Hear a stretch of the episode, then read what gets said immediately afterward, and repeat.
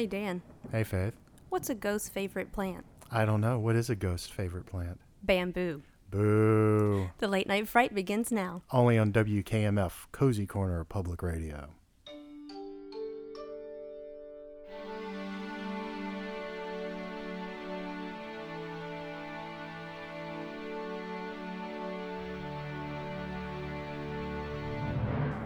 You're listening to WKMF, Cozy Corner. It's the witching hour. Time for the late night fright with your host, Dan and Faith.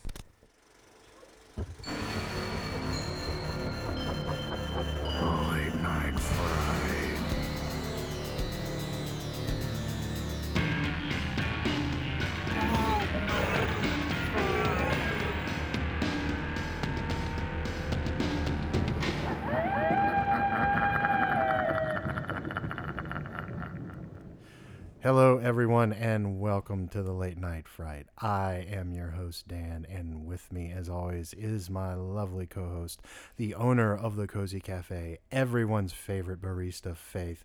Say hi, Faith. Hi, Faith. We had an interesting show last time, don't you think? Oh, yeah. Definitely. How did how did you make out during the zombie apocalypse? I somehow made it out okay. Um, It was rough. Eh, yeah, it was. It was rough. There are no words to describe. no, not at all. what that was like. So, my question to you is Do you think any of your ex boyfriends will be calling in this week and will they be casting spells? Let's just hope not. I, I know the cake ball situation is what's been on the rise lately, and Well, this could have been avoided if you just sold cake balls at the Cozy Cafe. But the recent zombie apocalypse did move Cozy Corner up from the third strangest city in America to number two. And we have a message Duluth, we're coming for you. We have a pretty good show for you tonight. We are going to be talking about a few movies. Faith, what are we going to be talking about tonight? we are going to be talking about Nightmare on Elm Street and Friday the 13th, the remakes. The remakes. We saw them at the King's Palace Drive In Theater just this week. It was supposed to be a double bill of the originals, but someone in the office made a mistake. We don't hold it against them. They are going out of business after 50 years to make way for this new Welsh Jennings facility that no one quite knows what it is that Nope. they do. But so we're going to be talking about those films. We have our good friend Bobby. He is down in the cozy corner town square because today is Flatulus Day. In faith, happy Flatulus Day. Happy Flatulus Day to you. Thank you very much. This is one of the oldest traditions in Cozy Corner. And I might add, this is one of the things that got us on that weirdest cities in America list to begin with. That's that's incredible. Everyone looks forward to this every year. So we have Bobby. He's live from remote in the town square. We're going to be throwing it out to him in a little while. Uh, we have a new track from our resident songwriter here in Cozy Corner, Weird Gal. She's been a great friend of the show, and we look forward to presenting that to you. But first, the news. The Cozy Corner Council recently gave Madame Hill of Madame Hill's Juju Emporium the key to the city for her part in stopping the recent zombie apocalypse brought on by Greg Huffleplank, also known as Lothar. Mayor Lucius Morningstar said that while he agrees that the herd needs to be thinned out, he did not agree with Lothar's methods and added that when the time comes, he himself will be the instrument in all of our dooms. Madame Hill said she will be ready and also wants everyone to know that she has a new batch of her signature homebrewed teas available at Madame Hill's Juju Emporium. For those of you unfamiliar with Flatulus Day, here's Dan with a special historical perspective on one of Cozy Corner's oldest traditions.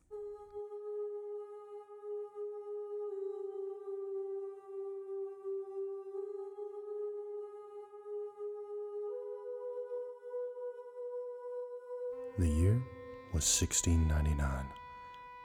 There lived in the tiny hamlet of Cozy Corner a young woman named Frida Freeman. No one remembered when she took up residence in the recently founded town, and none knew from whence she came, but the young woman's sweet nature, humble disposition, and especially her baked goods cast a spell over the men, women, and particularly the children of Cozy Corner. Frida's first and only love was baking. Her homemade treats were legendary around Cozy Corner, and many an inquisitive child, and sometimes their mothers and fathers were shooed away from her window as she went about her baking. It was from this very window sill in her kitchen that Frida Freeman would set up shop, selling her cakes, pies, and pastries. Frida Freeman is a fine and goodly woman, wrote Mayor Roger Mather in his journal. I hope she never marries, for then her first duty would be to her husband and not to the sweet treats she so clearly loves to bake. It would be a pity were we to be deprived of her tasty morsels. Indeed, Frida Freeman saw her duty in life as being to her village and not to just one man. She had many offers of marriage, and she rebuffed every single one of them with the same sweetness and grace that she lived her life. Her suitors never walked away angry. They and the town understood that she was a free spirit. Cozy Corner offered Frida Freeman love and freedom. She accepted that gift and reflected it back tenfold. All was well. And then Reverend Nathaniel Cotton arrived. Nathaniel Cotton was the new minister of the Church of Cozy Corner. His father, Horace Cotton, had been a major figure in the witch trials of Salem, Haddonfield, and Springwood. For Nathaniel Cotton, the world was made of sharp angles cast from black and white. There were no shades of gray. There was only the Lord's word, and his word was final and absolute, unless Nathaniel saw fit to overrule it. Nathaniel Cotton arrived in Cozy Corner with Bible in hand and puritanical wrath in his heart, a wrath that was soon replaced by unrequited lust upon seeing Frida Freeman for the first time. Nathaniel Cotton knew that with God on his side, he would always get what he wanted, and he wanted Frida Freeman. Cotton pursued her with the fervor of a man possessed, but as was her way, Frida Freeman rebuffed each and every advance with sweetness and kindness. This only served to harden Nathaniel Cotton's heart and strengthened his resolve to destroy the young woman. If he could not have her, no one would. Frida Freeman very rarely ventured from her kitchen, for Frida Freeman had a terrible secret. Frida's stomach did not process sugar like everyone else's. Sugar gave her an upset stomach. And when she had an upset stomach, she had terrible gas, the stench of which would gag old Scratch himself. No one in Cozy Corner noticed it, for Frida always had something baking in her oven. As the 20th anniversary of the founding of Cozy Corner approached, it was decided that the small hamlet would celebrate with a great festival. Frida Freeman was urged to set up a booth in the town square. Apprehensive but grateful for the love and acceptance her adopted town had given her, Frida agreed. She spent the week leading up to the anniversary festival making all manner of delicious delicacies. She worked all day and all night getting ready. Frida Freeman ingested a lot of sugar during that week, more than her unusually delicate system was used to handling. On the day of the festival, Reverend Nathaniel Cotton approached Frida Freeman's booth and once again proposed marriage to her. She gently declined him, but the wrathful Reverend's insistent fervor had begun to upset her. Her stomach responded in kind. She passed the slightest of gas. Reverend Nathaniel Cotton was the first to smell it. In a journal entry written much later in his life, he described it as smelling of the devil's dung heap, Cotton had been perplexed as to why the young maiden kept refusing a gentleman of his stature and looks. Now he had his answer. She was obviously possessed by something demonic. It was there in the cozy corner town square on the anniversary of the founding that Reverend Nathaniel Cotton accused Frida Freeman of being a witch and conspiring with a demon known as Flatulus. She was taken into custody. The town supported her against the puritanical reverend, but then something unforeseen happened. Because of Frida's baked goods, the town of Cozy Corner had been on a prolonged sugar high. As blood sugar levels began returning to normal, the citizens of Cozy Corner became angry, as angry as the Reverend Nathaniel Cotton. They turned their anger on Frida Freeman. She was convicted and sentenced to burn at the stake. She accepted her fate and said nothing to the people she had once called friends. A smug cotton lit the pyre himself. Her ashes, like powdered sugar, floated up into the air and eventually settled over the town. The townspeople of Cozy Corner, their blood sugar back to tolerable levels, realized they had made a great mistake. They censured Reverend Nathaniel Cotton and excommunicated him from the town with the decree he who smelt it must have dealt it. The town fathers then decreed that every year, on the date of Frida Freeman's burning, would from thenceforth be known as Flatulence Day, so that none would forget.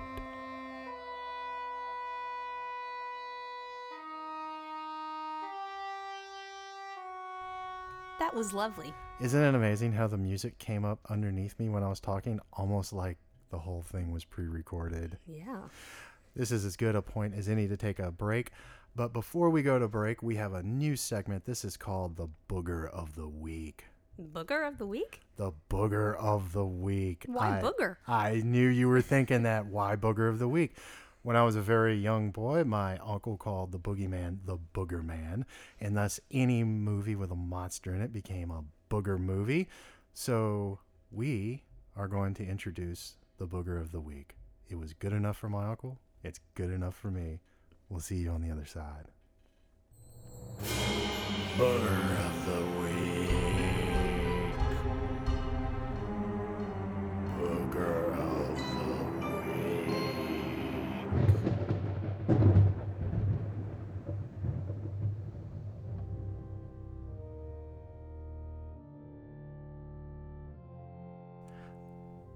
Hungarian born Bela Lugosi is rightly remembered for his iconic turn as the title character in Universal Studios' 1931 film version of Bram Stoker's Dracula. But it is his appearances as Igor in the films Son of Frankenstein and Ghost of Frankenstein that may be his most fun. Lugosi's charisma shines through the heavy makeup he wears as the blacksmith with a broken neck and twisted back. Son of Frankenstein marked Lugosi's first appearance in the Universal Frankenstein series. The actor was originally cast as the monster in James Whale's original 1931 film, but left the project. Oh. After several down years in the business, Lugosi is clearly having fun playing Igor, and it is a treat to watch him perform. Walking the line between sinister and comical with ease, Lugosi more than holds his own against the great Karloff and Basil Rathbone, and he gets to deliver one of my favorite lines in movie history. His mother was the lightning. Igor is our booger of the week.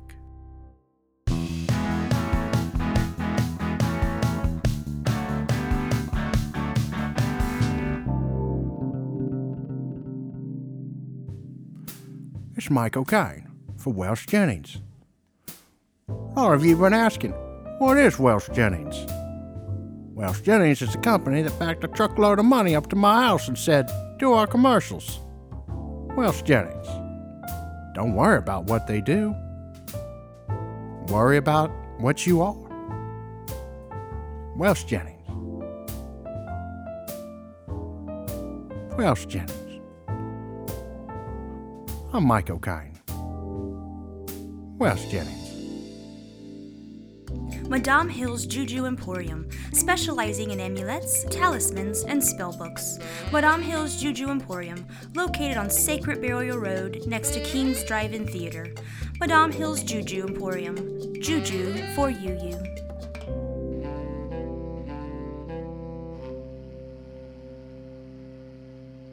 This is Bobby, host of Afterglow, the show that comes on after the late night fright. If you are getting it on, thinking about getting it on, or perhaps have just gotten it on, then Afterglow is the show for you.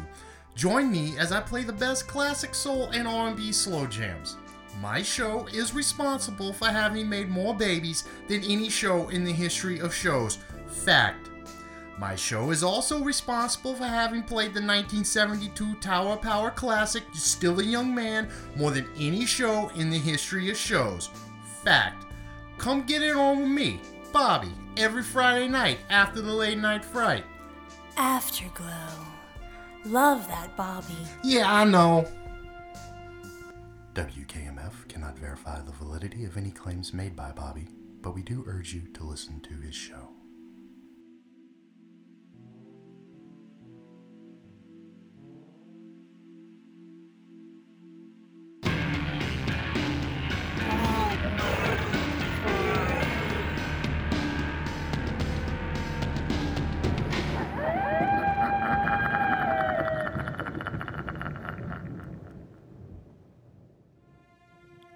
This week's films 2009's Friday the 13th and 2010's A Nightmare on Elm Street were both produced by Platinum Dunes, the production company of Transformers director Michael Bay and his partners Brad Fuller and Andrew Form. Platinum Dunes had found success producing modestly budgeted remakes of classic horror films, starting with 2003's The Texas Chainsaw Massacre and 2005's The Amityville Horror. It was inevitable that the company would resurrect Reagan era Hall of Fame teenage killers Jason Voorhees and Freddy Krueger. On February 13, 2009, just in time for Valentine's Day, the undead hockey goalie from hell, Jason Voorhees, once again terrorized Crystal Lake. The film was directed by Marcus Nispel on a $19 million budget and starred Jared Padalecki, Danielle Panabaker, Amanda Righetti, Aaron Yoo, Ryan Hansen, Nana Visitor, and Derek Mears as Jason Voorhees. Mark Swift and Damian Shannon, the screenwriters responsible for Freddy vs. Jason, penned the script. Producers wanted to incorporate elements from the first four Friday the 13th films, and producer Brad Fuller said of Voorhees, We do not want him to be sympathetic. Jason is not a comedic character. He is not sympathetic. He's a killing machine, plain and simple.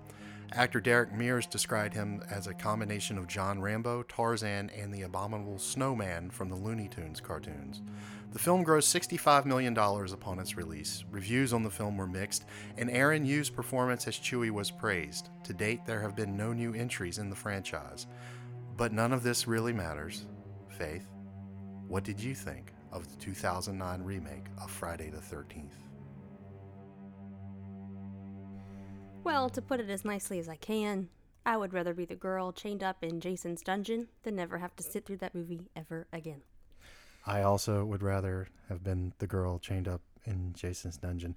Let me ask you this question before we get into some specifics. At what point in this film did you emotionally check out? Ooh, instantly, I feel like. Instantly. instantly, I feel. Ooh. It was it was pretty early on. In fact, I think it was actually during the twenty It, that's exactly the what I was going say. minute. It was prologue. pointless. I was instantly bored. So let me let me preface this conversation that we're about to have. Um, some of you out there probably love this movie. You some of you might like it a whole lot. We obviously did not. Um, if you like this movie, wave your freak flag, let it fly. That uh, we are not criticizing you. We're not criticizing anyone who made the movie. We know what it's like to be on the creative side of things. Sometimes things don't go the way that you think that they're going to go, and they have some top-notch, hard-working people that worked on this movie.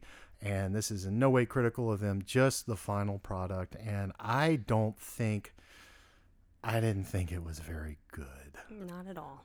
not at all. So, I think any discussion uh, with a remake like this, we really need to go back and talk about the series that sprang it. And this is actually the 12th film in the Friday the 13th series. Now, it is technically a remake. And as we said in the little bumper, uh, they were looking at the first four movies in particular. But let's go back to the series itself. Faith, what do you think of the Friday the 13th series in general?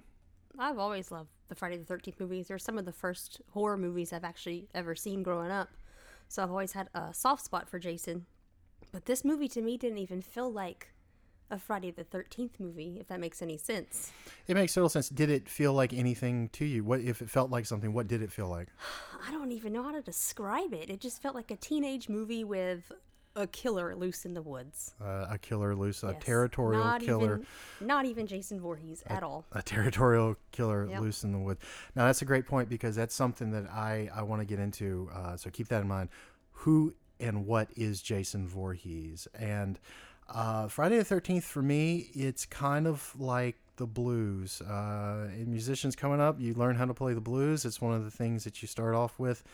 Uh, Jason is one of those kind of all. He's an all-American icon.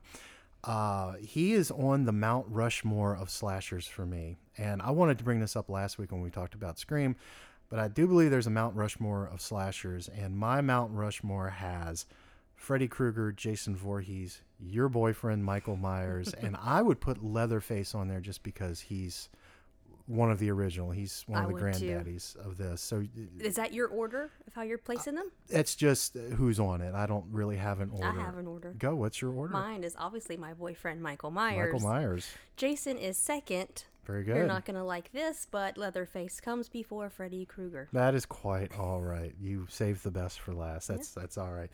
So when I think of the Friday the Thirteenth movies, uh, they're like I said, it's kind of like the Blues. They are what they are. They're some of them are very fun. Some of them are very convoluted. When you have twelve movies in a franchise, it you're gonna hit and you're gonna miss. I've never even seen all of them.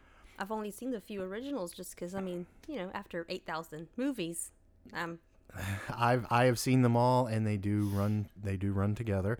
But this movie, I I like the idea that they went into it with, like we said in the bumper, that they wanted to take the first four movies. They wanted to not have Jason be a sympathetic character so much, not a comedic character. And I've always found though that these slasher movies, the horror and the comedy kind of go together. There's a very thin line between them I agree. I agree.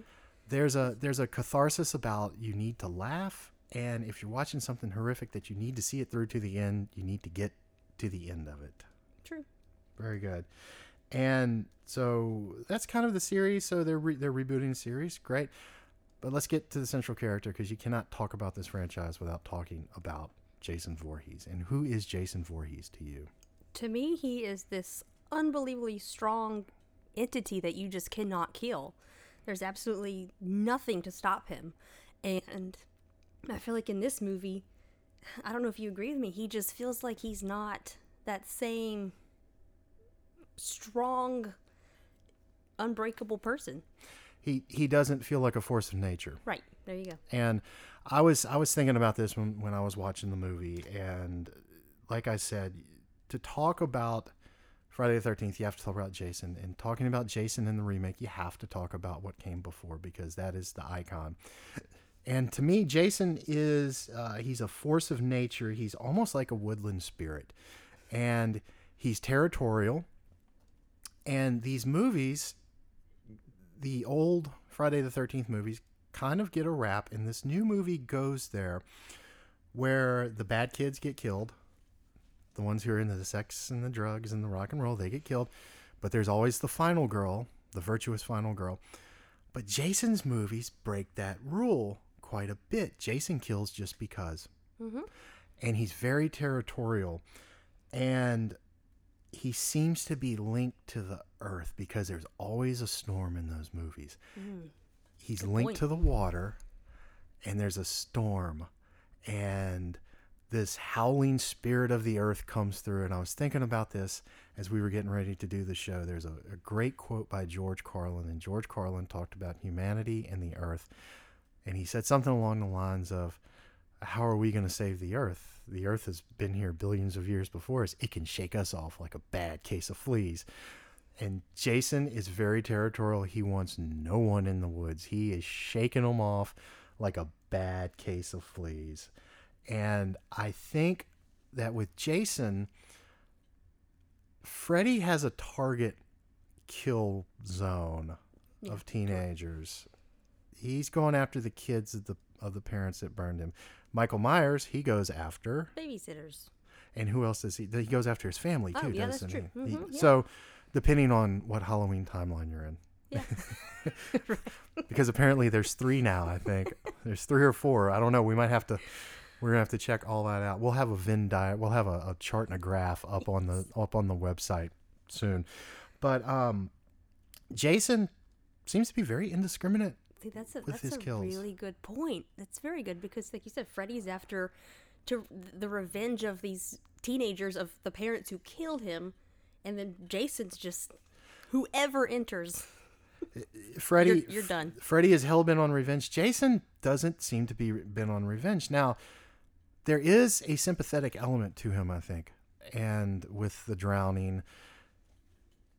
But he's still he's a he's a force of nature. Now, the one thing that I did like that they did that they did in this movie, um, I did like what they talked about the John Rambo aspect of it. I did like that he's out there and he's a survivor, and I did like the quickness that he had Yeah, I do too. that you saw in that first scene. He wasn't the, uh, but I've never thought of him as lumbering either. But and he does in some of the films. But I, I liked that aspect of it. But the movie itself just didn't No. just didn't do it for me. Now getting getting into the movie, I will admit I like the Friday the Thirteenth movies. They are not my favorite of the franchises. Were you confused by the mythology here? Yeah, a little bit. I mean, this whole time I'm thinking he drowned, and then I'm sitting there kind of confused watching this movie. because in the in one of the later films because he he he dies in part four Right. and then part six part five uh, even i think the fans don't even like to talk about part five.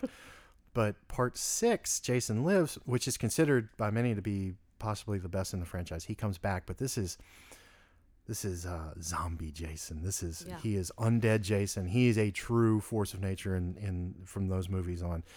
And i was very confused by the mythology so did he drown? Did he I don't know. That, I'm, I I'm f- asking myself that I- question. Too. I was I was asking my I was asking myself that question too. Um, let's let's talk about the kids in this movie, especially in the beginning. Let's talk about the let's talk about the opening prologue because that opening prologue. Now we watched the killer cut is what they had running. 20, 22 was- minutes, yeah. I believe that prologue was Of like just dead time that was unnecessary. of dead time that was yeah, unnecessary. to now. I was thinking to myself, did this movie feel like it was trying to be hip like Scream? I think so, but it just didn't succeed to that level. Did, did the teenagers feel natural to you? Mm. Or did they feel like movie teenagers? Movie teenagers. And let, let's let's go one past it. Did they feel like movie teenagers or did they feel like the CW network the CW, yeah. teenagers? Mm-hmm. And everybody had their little zone, especially in that that first 20 Uh-huh. minutes and there was the stoner Yeah. and there was the virgin and there was the bad girl and there was the good guy and the virtuous girl and one thing i will give this movie credit for it did try to have a story it did try to have a through line with the brother and sister story Yeah, but let's get back to literally talking about how it started. All of that was pointless. They only spoke about Camp Crystal Lake and like this legend of Jason for like two seconds, I felt like. And then that was it. i i felt like the movie i'll be honest i i, I don't think that this movie quite knew what it wanted to do i felt like it it went in listening as again going back to the bumper with what the producer said i do feel like they went in with best intentions to make a great they, they thought they were going to make this great mythological jason movie and i did i didn't get that. It felt like first blood with stallone. It it, it you know especially when he started shooting the arrows at the boat you know and it um and the thing is it it could have been very silly but a lot of fun. And i didn't have any fun I didn't either. watching this. I i it just it felt it like i, I, said wanted to literally fast forward through the first 25 minutes of that movie. yes Yeah. yes um so let's talk about just some particulars of of the character and the iconography what did you think of him finding the hockey mask It was an interesting moment because I always, obviously, when I see a hockey mask, I think Jason. But a part of me really likes him with a sack over his head. if- right That's a It- weird there was thing to there say. was something something kind There's of endearing something mysterious and interesting and weird about that. and and the sack on the head again because they said they wanted to look at those first four movies and the sack on the head was a direct callback to Mm-hmm. The second part and then he finds the hockey mask in three and thus the legend of the undead Right. hockey goalie is truly born um so i i thought that stuff was great the way that they were incorporating historical elements of the character Yeah, that was that was great. and with that said the thought that ran through my head was this felt like a greatest hits album I By a cover band. 100%.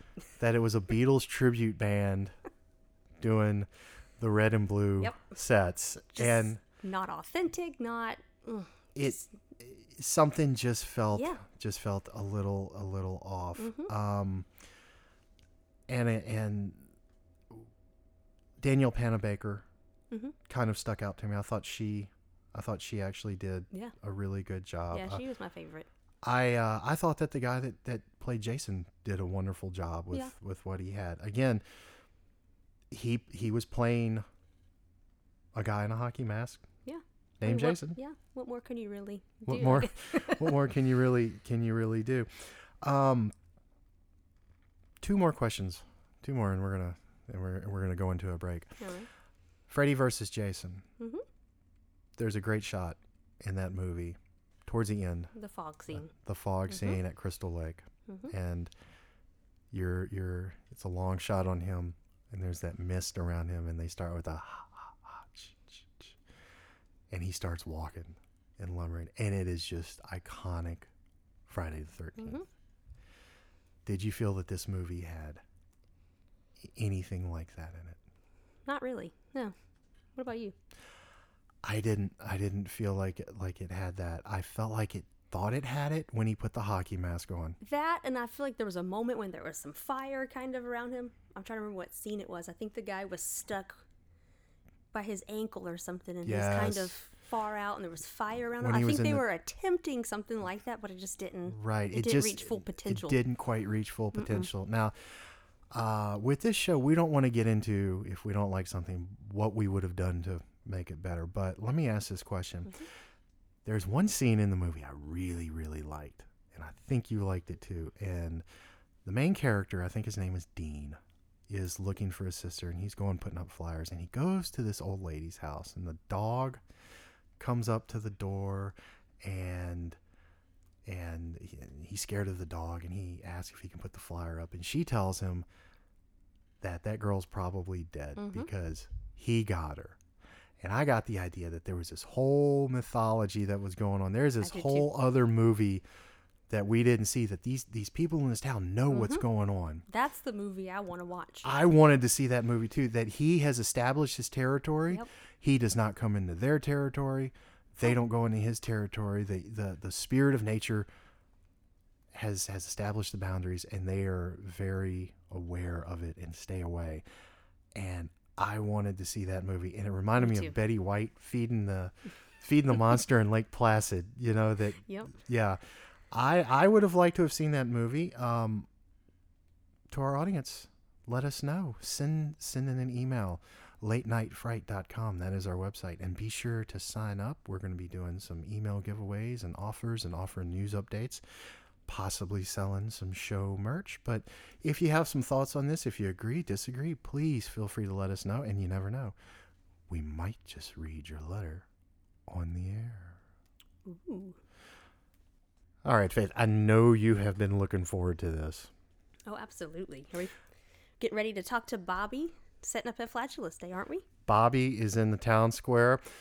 Bobby, as you may or may not know, is the host of Afterglow, the show that comes on after the late night fright. And Bobby, he's been a good friend to this show for a long time. He is another survivor of the zombie apocalypse that happened last week. In fact, he called in and clued us in to what was going on in town. But he's been a friend for a long time, and he is actually in the town square. And we are going live to Bobby now. Bobby, are you with us? Yeah, I'm down here in the town square. They setting up for Flatulus Day. They got a lot of food being set up. You know, they got a lot of stuff going on. Uh, hey, Faith, uh, you gonna be setting up anything from the Cozy Cafe? Yeah, we'll have some coffee and some, some probably some snacks to choose from. You gonna have any of them cake balls? No, unfortunately, no cake balls. You know, a lot of the misery that happened last week could have been avoided if we'd had the cake balls. I am just saying. Anyway, moving on. So uh, we got a lot of people down here because you know this thing starts at dawn. It starts at dawn, and I don't know about y'all, but I'm just getting started when the sun comes up. You know what I mean? I'm kidding. I'm kidding. Not really. Um. Anyway, hey, Faith, they setting up a lot of stuff up here. Let me ask you something, because you're in the food service industry. I am noticing uh, a lot of plates out here, and the plates are all circles, and I'm, I'm, I'm very confused because they call it three square meals a day, but like all the plates are circles. Like, what is up with that? You got any insight into that? No, Bobby, that's just a style of plate. Does it matter if it's. Well, it's very confusing. I think you can see where I'm coming from with that. Anyway, Sure. so we down here. We got a lot of good people. I mean, they're doing the Frida Freeman Bake Off. You know, they got the uh, they got the uh, Cozy Corner chili cook off going on. Gonna be some finger pulling. We're gonna burn that effigy of Nathan Cotton, cause you know he wasn't a good guy. Anyway, but uh, we got a trio. Uh, we got a little trio. They play over there at uh, Ivan the Terribles, and they called uh, uh, Polly Walnuts. And let me tell y'all something. I'm very excited about this. Very excited about this. They're gonna be playing some of my favorite music from my favorite Italian composer, William Joel. Uh, Bobby, Mm-hmm. he's Jewish. No.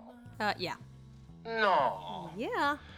Okay, look, I ain't got nothing against the Jewish people. I love the Jewish people, okay? Jesus was a Jew, okay? And I know a lot of good Jewish people. My best friend Eddie Goldstein in school coming up, okay? I played the dreidel with him. But Billy Joel, he's one of them guys that made being Italian in the 70s real cool. You know, like Al Pacino and Robert De Niro and Sylvester Stallone, you know what I mean? Come on, Faith, he, he's not, he's not Jewish. I promise you he's Jewish. Well, I tell you something, man, my, my whole world just been turned upside down. Oh, I'm so sorry to break it to you. I wish I had a cake ball. Back to you. Faith, I, I think you broke his heart. I think I did.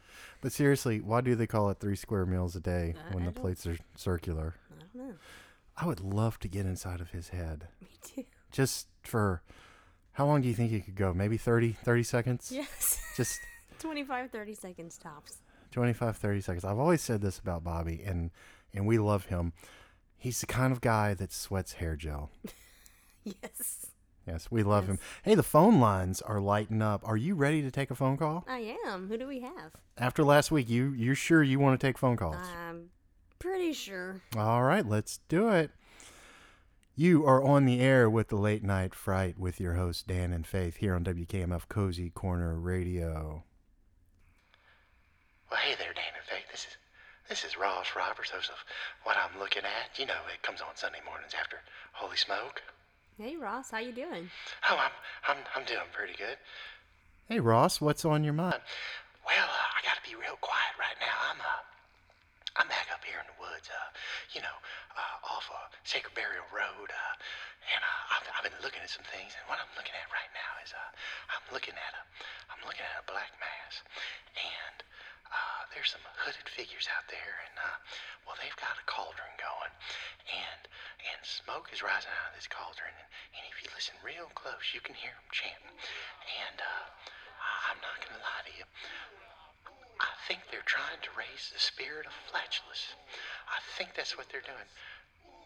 Flatulus, the demon spirit that the Reverend Nathaniel Cotton accused Frida Freeman of of being in cahoots with. Is that is that what you're telling us? That- That's what I'm telling you. I'm, I'm, I'm back up here in the woods, and I'm, I think I'm seeing the Cozy Corner Society of Dark Wizards, or maybe the Dark Wizard Society of Cozy Corner, and they are performing a seance with a cauldron, and I believe they are trying to raise the evil spirit known as Flatulus. I want you two kids to be safe. And Faith, by the way, I saw what you were wearing yesterday in the cafe. It was lovely. I think you look really nice in plaid flannel. Thank you so much. I know you didn't see me, but I did see you. And Faith, I just want to tell you that if you feel like someone's watching you, you're not alone. God bless y'all. I I hope to see y'all on the other side. Goodbye. That was uh, Wow. that was that was very interesting. All right. That's uh, do you do you have any thoughts on that? Not really. I'm just worried about who's watching me now. Well, you're not alone. Yeah, this Really is not. this is as good a place as any to take a break. We are Dan and Faith. This is the late night fright. Things might get a little weird tonight. I don't know. We'll see. We'll be back after these messages.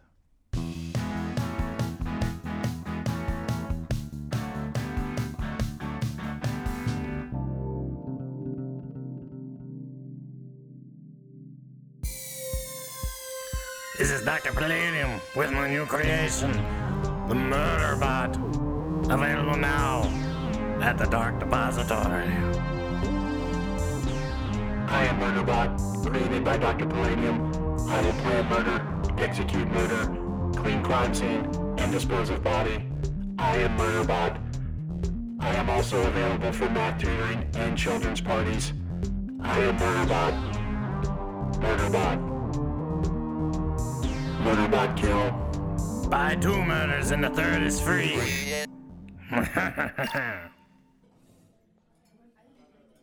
Uh, did you hear about the wise guy with Alzheimer's? Forget about it. Mob comic. He's a made man, made to make you laugh. Me and Mickey Montalbano was walking down the street. He looks at me and says, My street name is Walnuts. So I kicked him in the crotch. He asked why. I said, Because my street name is Nutcracker. Bada bing. Mob comic. He's a real wise guy. What you call a bunch of wise guys under a palm tree at the beach? Made in the shade. Mob comic. He's put a hit out on laughter. You guys want to know how Italian I am? How Italian are you? I sweat olive oil. Mob comic. Coming to the Cozy Corner Arena. Hey, Faith, Yeah. which ghost is the best dancer? I don't know which one. The Boogeyman. Boo. We'll be right back.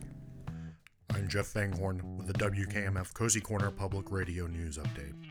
Authorities are still looking for Greg Huffleplank, better known as Lothar, for questioning regarding his involvement in the recent zombie apocalypse that swept through Cozy Corner.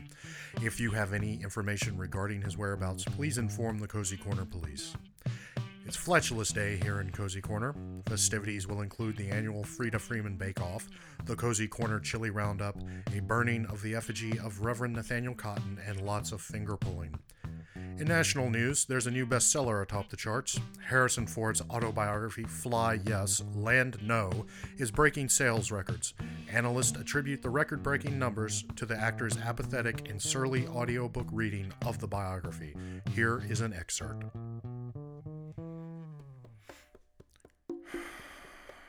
The first time I read Star Wars, I thought it was stupid. What the fuck is this shit? I thought. Then I saw the movie and I thought, what the fuck is this shit? George, you're stupid. May the force be with you. Force yourself, and you know it.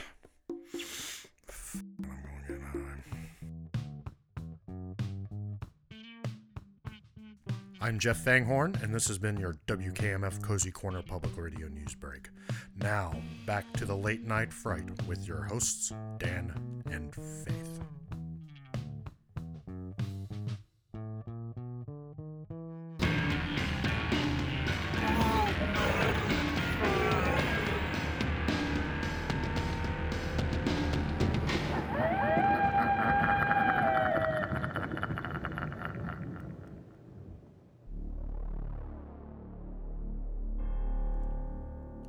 2010's A Nightmare on Elm Street remake, the producers decided to use Wes Craven's original 1984 film as a template, but make it scarier.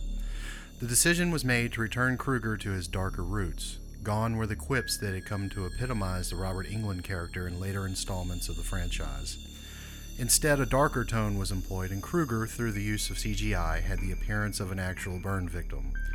The producers wanted to explore what made him a monster. Was it the way he looked or what was buried under the surface?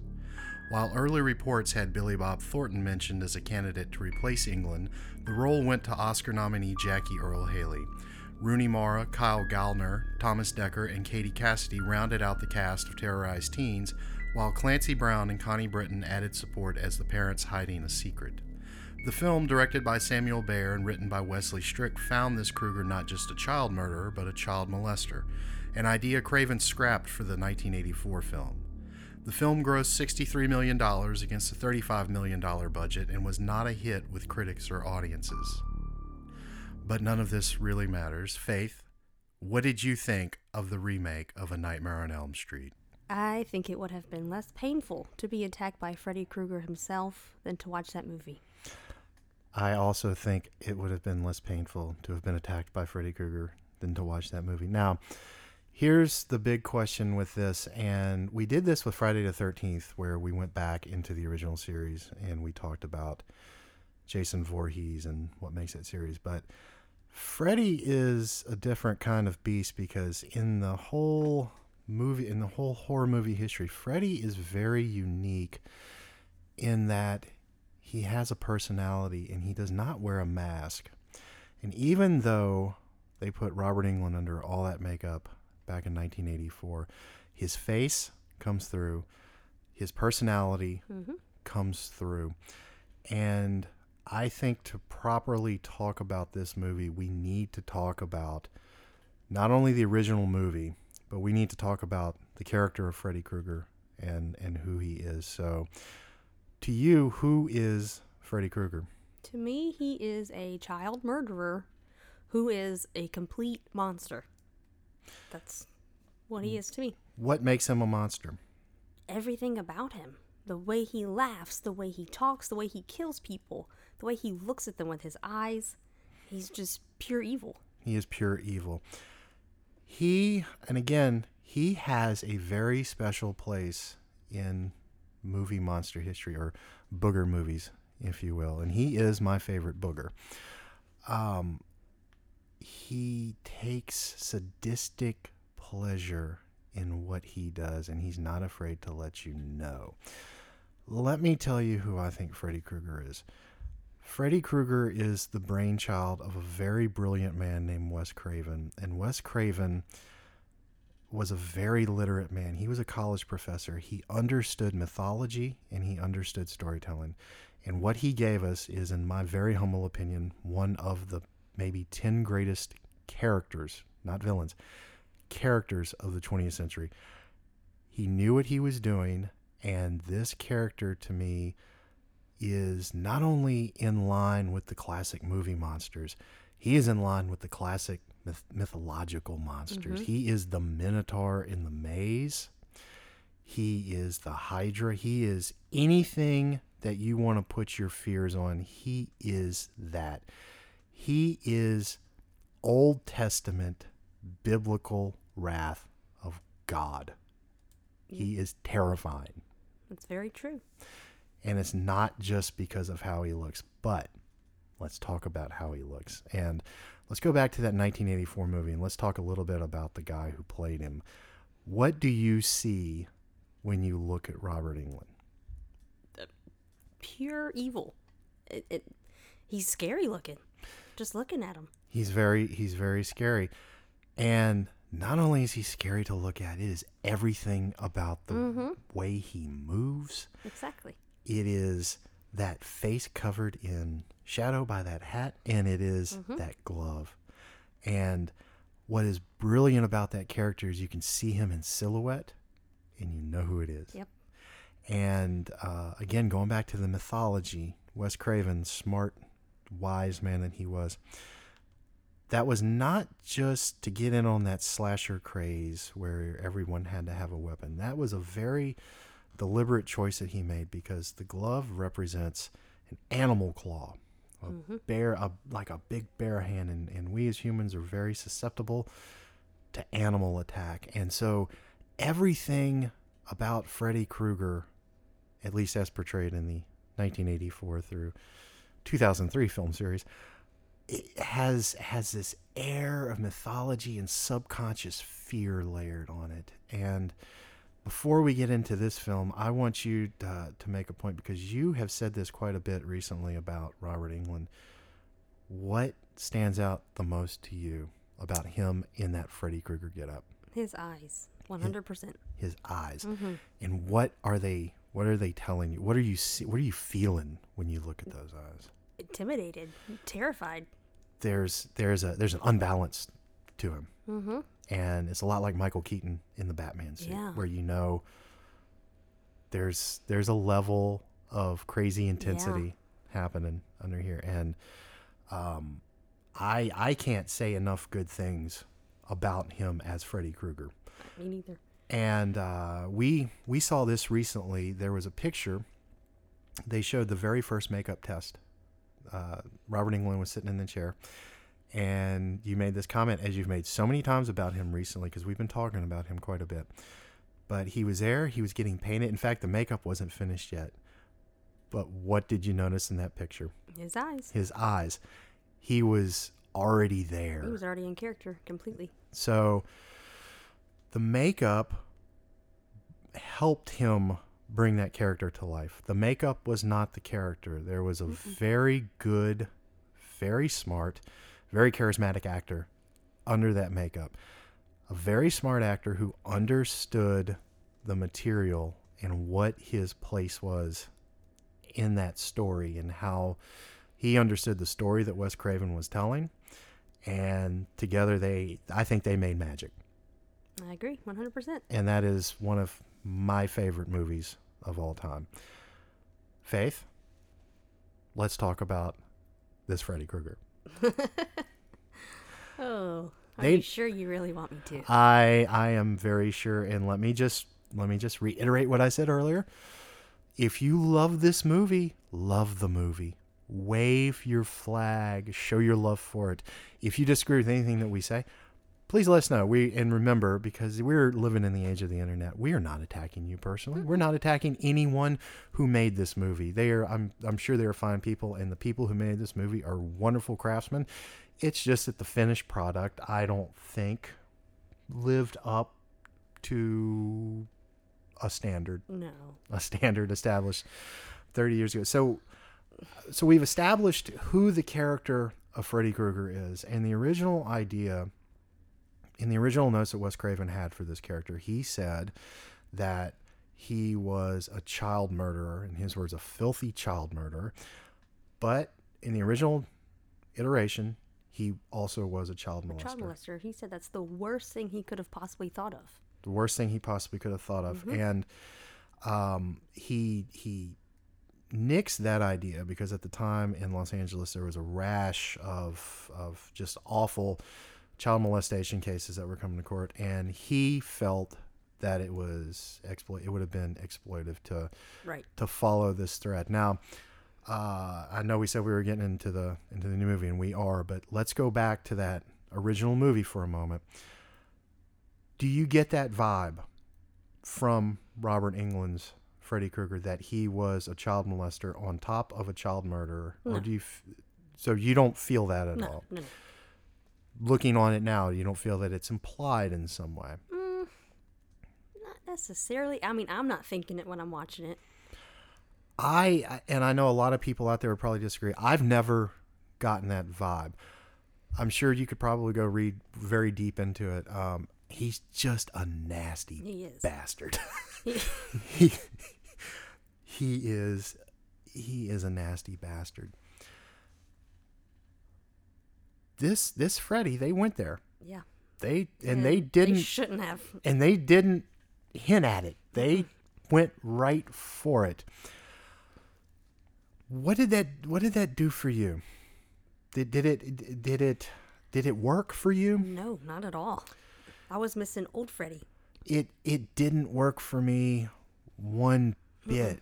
I thought it was too much, but this gets into the bigger issue with this movie, and that is nothing makes a lot of sense. No, I, I agree. nothing makes a lot of sense you i i'm a writer you write and and not only not only do we write we appreciate good writing and i i'm in awe of what wes craven did the simplicity of the idea that he had with that character of if you fall asleep you die that's it. It's that simple. You fall asleep you die. Now you add on the layer. You have this guy this biblical wrath of god because these parents torched him. And two wrongs don't make a right.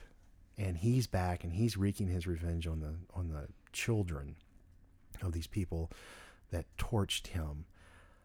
There's a motivation for him there. He is evil to the core and he's and he's ready to go this guy's motivation is a little different um, because it seems that his motivation was to get Nancy into a coma so so the fiddling could could continue indefinitely, and all those murders leading up to it just Made no sense. just made no sense. And a lot of this just did not make sense to me. And the things that I liked in the movie, I had to catch myself. The few little moments that I liked in the movie were moments that were from the original movie that were done a lot better. Yeah. So we've talked about Robert Englund, we've talked about the 84 film. And that film was really about fear. That that movie was about how you face fear and how you move into adulthood. And uh, Heather Langenkamp is great in that movie as Nancy, as the young woman, as, as a young girl becoming a woman. What is this movie about? I don't even know. I'm sitting here watching this movie Lost. I they had the sweater and they had the hat Yeah. and they had the glove and he kind of looks burned. Well, he does look burned. That's part of the problem. He, He, does, but he also kind of looks like he got mauled by a bear. and and kind of looks like a squirrel. Yeah. Um, he reminded me of Gary Oldman in Hannibal in in the bed, looking like a a, a squirrel. And uh, let's let's talk about Freddy Krueger in this, or the guy that they call Freddy Yeah, that's imposter. in this movie. Um, played by Jackie Earle Haley. Jackie Earle is an Oscar nominee. Jackie Earle is one of the great comeback stories in Hollywood, and and he is he. I like him as an actor. He's one of my favorite character actors working. Um, I don't think this was his role, and you made some great points while we were getting ready to do the show. What bothered you the most? His mouth. What else bothered you? Everything about him. His voice. His, it's his voice. his voice i didn't like i i appreciated the idea that they wanted to go back to a darker freddy krueger and especially in those first three movies he did robert englund has said too that he became a little bit of a prankster. That's fine it's fun. You still have those really dark movies and then you, you have a lot of shades of of fred. And uh this i he was very monotone. The humor didn't land um To, to me, he comes off as like a parody. Like, literally just somebody on the internet trying to fan pretend to be Fred Krueger. fan it was fan fiction and i felt like when he was trying to be intimidating it just I thought I was going to say that there's no intimidation or fear in his eyes or anything in his delivery. and and again he's a very good actor. Right, yeah, he was not served by that makeup because that original makeup robert englund is is very alive Mm-hmm. under there and and you can see and he has expression. And I, i'm not blaming the cgi for it but uh, i will blame the cgi for one of the one of the most iconic sequences from the 84 film is when he comes through the wall. And uh, do you know how they did that I feel like you told me before, but I don't remember. they it was uh like spandex like pantyhose almost Okay. and they and they just they they hung it up and they had him move through the wall I, it, kind of effect that cost you know a nickel you know um this was computer generated and he and awful. he came through and it just it just didn't work and again i uh, i'm sure there are fine people that were making this movie i really believe that there was a fundamental misunderstanding of who that character not only who that character is but what that story really is about. And i just didn't like it. Me neither. that makes two of us. Hmm. so uh, real quick before we before we move on uh, there's one other thing that we need to talk about and that's the kids in this movie. And uh, and this is writing 101 in the original movie they they're they're all american teenagers kind of people who seem like they live next door to you. You do mm-hmm. have the bad boy and the jock and these things and johnny depp among them. But they start off as as pretty normal kids for the most part. Mm-hmm. And the, these kids they seem pretty lifeless from the beginning. They do. and again, going back to that fundamental misunderstanding, the relationships between the characters, especially Nancy and her mother, Especially Nancy and Fred. See, the whole time I'm watching that one, I'm thinking of the original movie, like the or the original movies. It's always it's always him and her. It's Nancy and Fred. It's always him and her. He's and she's so when the I'm watching this this new movie, I'm almost thinking this Chris girl's the main character. mm-hmm. I'm like, where's Nancy? Mm-hmm. There's just there wasn't enough of them together. You would think that this movie And the She Chris doesn't exist. the Chris storyline really went nowhere. She didn't contribute much. eh, when to, when she died, that's when I completely I started to doze off. right. I lost it. and and and again not not to be cruel to the film but i, I just didn't think it was very good but go back go back uh, if you're out there if you if you if you want to a b these things go back and watch the first scene of the 1984 wes craven movie and you see this man's feet in this dark dirty boiler room. You hear him too. You don't you never see his face but you hear him mm, like this and he, and he skulks over to this workbench and he makes the glove. You see the glove kind of kind of flay out. He, he he looks at admires the handiwork and you're into the movie and you're into the first nightmare and we talked about the first shot in scream last week the telephone Mhm. one of the first shots in this movie is those claws come through uh, like a drape like a curtain and so fantasy and reality and dreams and what is real these are these are the ideas that he's going to be dealing with this entire film Mhm. this movie after the title sequence which wasn't i didn't think that the title sequence was horrible the first shot is of a diner Right? and you go into the back into the into the kitchen and Fred attacks and then there's some dialogue and then Fred attacks and kills and then there's the title. In the original movie you're in the boiler room. You're following Tina into the boiler room. And what does that boiler room represent to you It's hell. it is hell. It's the maze. The Minotaur, the mythological creature, is waiting for you down there, the gatekeeper, and you have to face him. And the boiler room, I felt in this movie, was there because Because it was in the original. because it was in the original.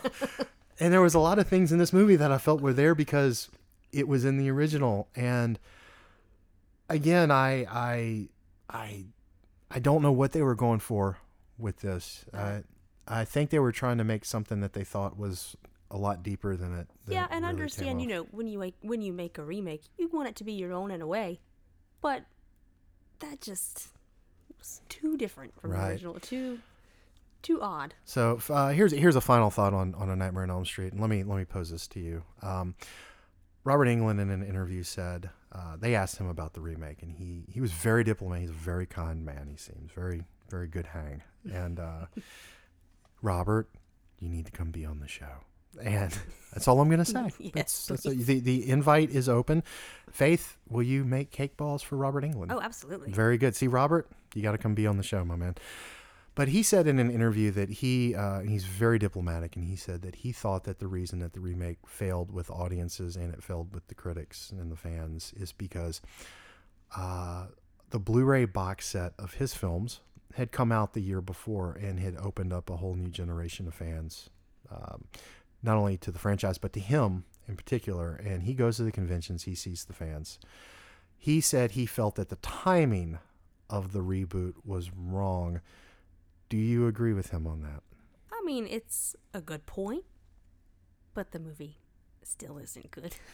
I I think that the uh, I think that the movie itself is the reason. It's the movie. It's the movie itself, And I think you know he's just trying to be nice. and he and and there's still only one Freddy. Yep. Frederick Charles Krueger.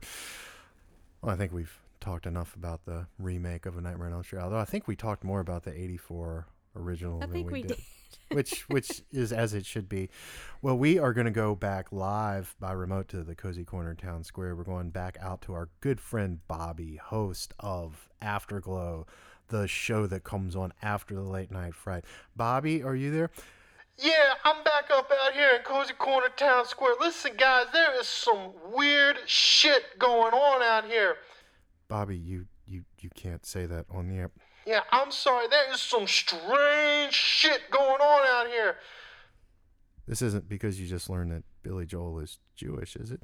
No, no, no. I thought about it. I, I made him an honorary Italian, so it, it's all good. It's just, it's just. Faith, do you smell that? What's it smell like? It smells like hot ass. I, it is awful, like sulfur, like brimstone, like Indian food that's been left out in the dumpster in the sun. It is, it is awful, and people's moods have just changed. Like they're gonna start, you know, fighting each other. And I'm telling you, I think some of these people out here, they've been passing some gas. You know what I'm saying? No, I, I know what you're saying. Faith, do you do you know what he's saying? Uh, yeah, I think so. I, I, think so, Bobby. I think we know what you're saying. No, what I'm saying is I do not want to be part of no apocalypse happening in Cozy Corner, okay? Because, you know, last week I didn't get to do my show, you know, so, you know, I volunteered to come down here and do the remote, you know, because, I mean, I can see you guys in the radio station. By the way, you haven't waved at me. I've been waving since I've been out here. Faith, you, you turned. I know you saw me. Anyway, so I just don't want to be part of no apocalypse again. And I especially don't want no part of this stench that's happening out here. So anyway, I'm gonna throw it back to you guys. And like I said, Billy Joel, he's not an Italian, so it's all good. Well, I, uh, I, I don't, I don't know. I don't know. I hope we're not, I hope we're not cruising for another apocalyptic breakdown. Like, I'd like to finish the show, wouldn't you? Yeah, me too. Hey, looks like we're getting another phone call. Faith, are you up for another phone call? Let's go for it. All right, here we go. You are on the line with the late night fright. WKMF Cozy Corner Public Radio. Your host Dan and Faith. Go ahead. Hello, Dan. Hello, Faith. It is I, Antoine Duplass, psychic. Hey, Antoine, how you doing? Hello, Faith. It is good to speak with you again. I would also like to say thank you for selling my new book in the palm of your hand, Fortune Telling for Dummies, in the Cozy Cafe. I do enjoy your mochachinos and also your cafe au lait. Also, I have sold enough books. I have replaced the rag that was the gas cap in my 1978 Chevette. I now have a proper plastic cap, and I want to say thank you, Faith. It is due to the books that I sold there in the Cozy Cafe. You're very welcome. Antoine, what's on your mind this evening? Please do not tell me that you have bad news. Well, then, I'm afraid that I am the bearer of bad tidings once again. I have had a very bad psychic feeling. It started in my little toe, which is very ironic because I stubbed it the other day going to the bathroom. And I don't know if you've ever stubbed your toe, but sometimes the nail can come off, and mine did in this instance. But I felt it from the place where my little toe would be up to my hair. Something wicked your way comes. It is not zombies. It is something much darker. It smells of sulfur. In fact, Faith, have you ever played the game Candyland?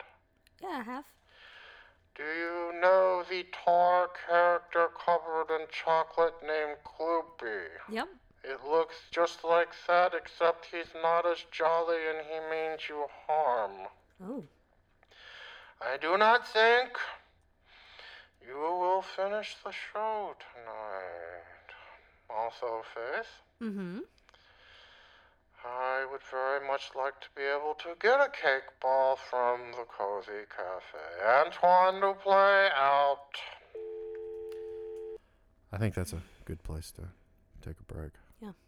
Faith, uh, before we go, can I ask you one question? Sure. Are you willing right now to say on the air that the Cozy Cafe will at some point in the future be selling cake balls? If we can get Robert Englund on the show, we will have cake balls. We're going to have to get Robert Englund on the show. You hear that, Cozy Corner? We're going to take a break. We'll see you on the other side. Sweet dreams.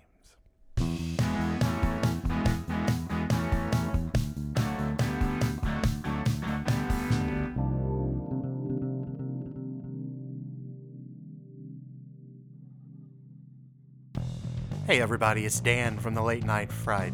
Be sure to check out our website, latenightfright.com, and subscribe to our email list. Also, check us out on Instagram at the Late Night Fright Podcast. Sweet dreams. See you on the other side.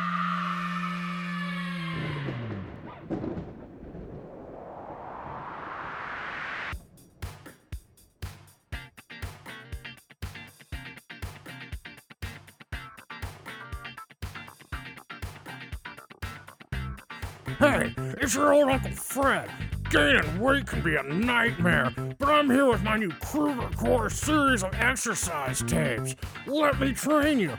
One, two, Freddy's motivating you. Three, four, lose that weight, whore. Don't be a piggy. Get Krueger Core exercise. It's the stuff dreams are made of. Move your ass, bitch.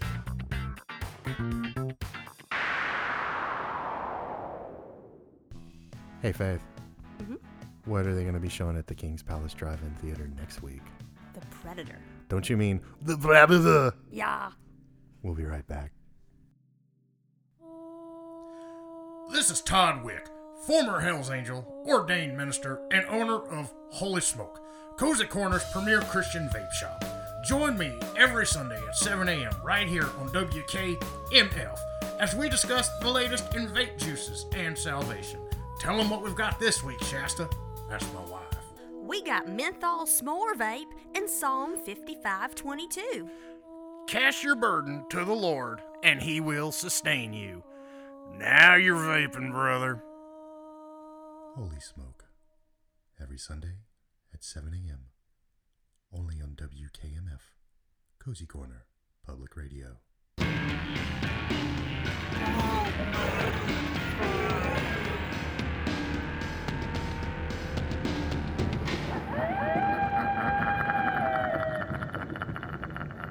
All right, we are back. You are listening to the Late Night Fright with your hosts, Dan and Faith. We have another track from our good friend, Weird Gal. And as I said last week, she drops these off to us on cassette tapes. So we have the Tascam tape player out, and we are going to play a new track from Weird Gal called Somewhere Behind Me. But before we do that, we're just going to have some quick final thoughts on the remakes of Friday the 13th and A Nightmare on Elm Street. Faith, final thought. Final thought that I don't like either movie. final thought that you don't like either movie. Uh, let's see. Let's let's let's you know we were we were pretty harsh on these movies tonight. So let's let's see if we can come up with something positive. You know because it's it's always good to to leave smiling. So uh favorite kill Which movie? We Friday the 13th. Friday the Thirteenth. Um, I think we talked earlier. I liked the part in the tool shed when Chewie, the Asian guy, was killed. That was a good kill. Uh, that was my second favorite kill. My first favorite kill was, I believe it was Willa Ford got it under the pier, machete through the head, but Jason Voorhees made sure that he pulled the machete up enough to bring her topless body out of the water. Of course, you like that part. and I I thought it was um I thought it was a brutal kill, but a kind of a wickedly comic moment. It was. and and it actually it, it made me laugh more than it more than it may have excited me. Uh, Nightmare on Elm Street favorite kill. I liked when Jesse was killed.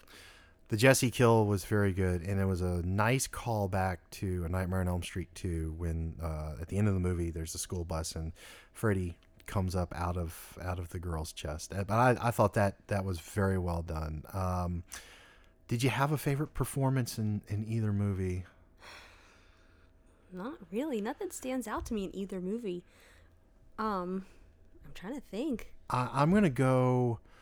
I'm gonna go Danielle Panabaker in Friday the Thirteenth. Yeah, I, I'll agree. and I know a lot of the critics and audiences liked uh, uh, Chewy, Aaron Aaron Yoo, I believe is his name. Um, I felt a little that was forced, um, but I thought Danielle Panabaker was was had showed up to play. And in Nightmare on Elm Street, I am gonna go with Katie Cassidy. I'll agree with you. Yeah. Katie Cassidy. There's she was a very bright spot in a very dark night. I just wish she had lasted longer than I, she did. I wish she had played the lead. Me too. So, you looking forward to Predator? Absolutely. I'm looking forward to Predator. But before we can get to Predator, here it is Cozy Corner and listeners around the world. This is the world premiere of Somewhere Behind Me by Cozy Corner's favorite singer songwriter, Weird Gal. We'll see you on the other side.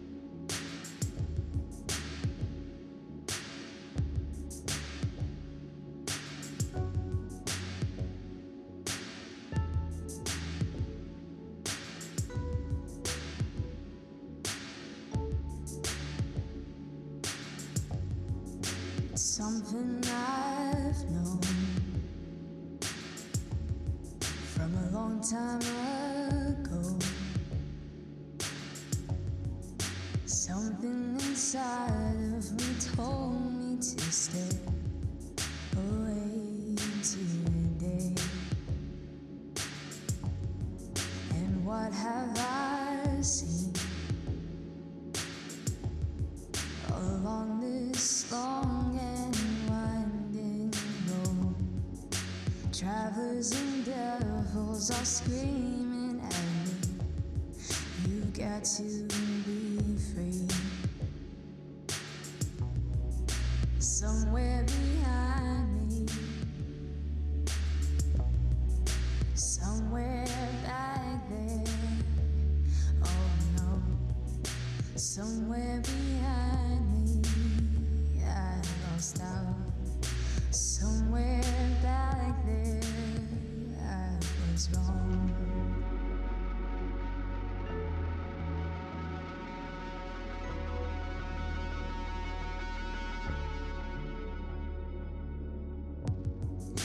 simplest song.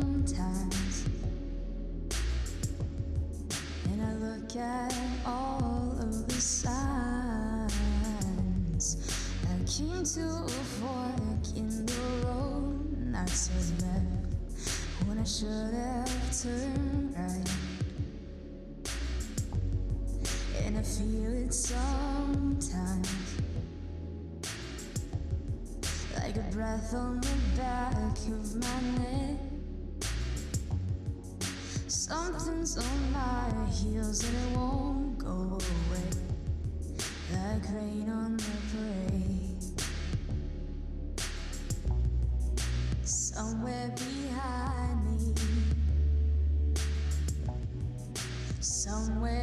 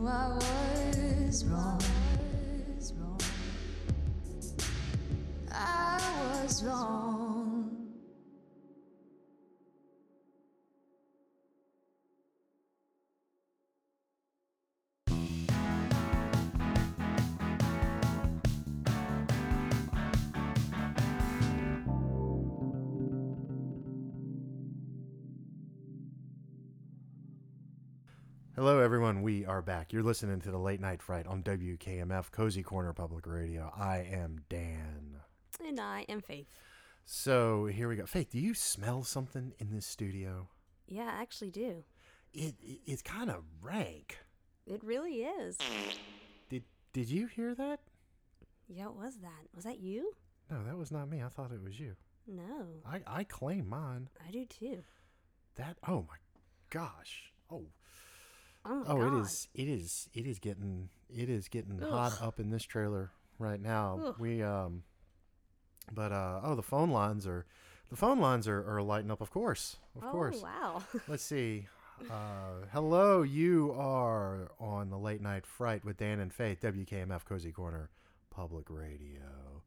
Hello, yes, it is me, it is Arnold. I am very happy to be calling in. I stream your show on my computer.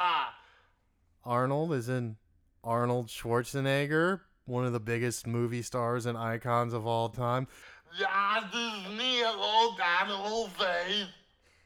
hey Arnold, how you doing? I am very well. I cannot wait to come get iced cappuccino from Cozy Cafe. I want a cake ball. Do you think you can hook me up? Can you get Robert Englund on our show? I will do what I can. Anyway, I come into town for showing of Predator. I love this movie. Faith, what do you think of this movie? Oh, I love it.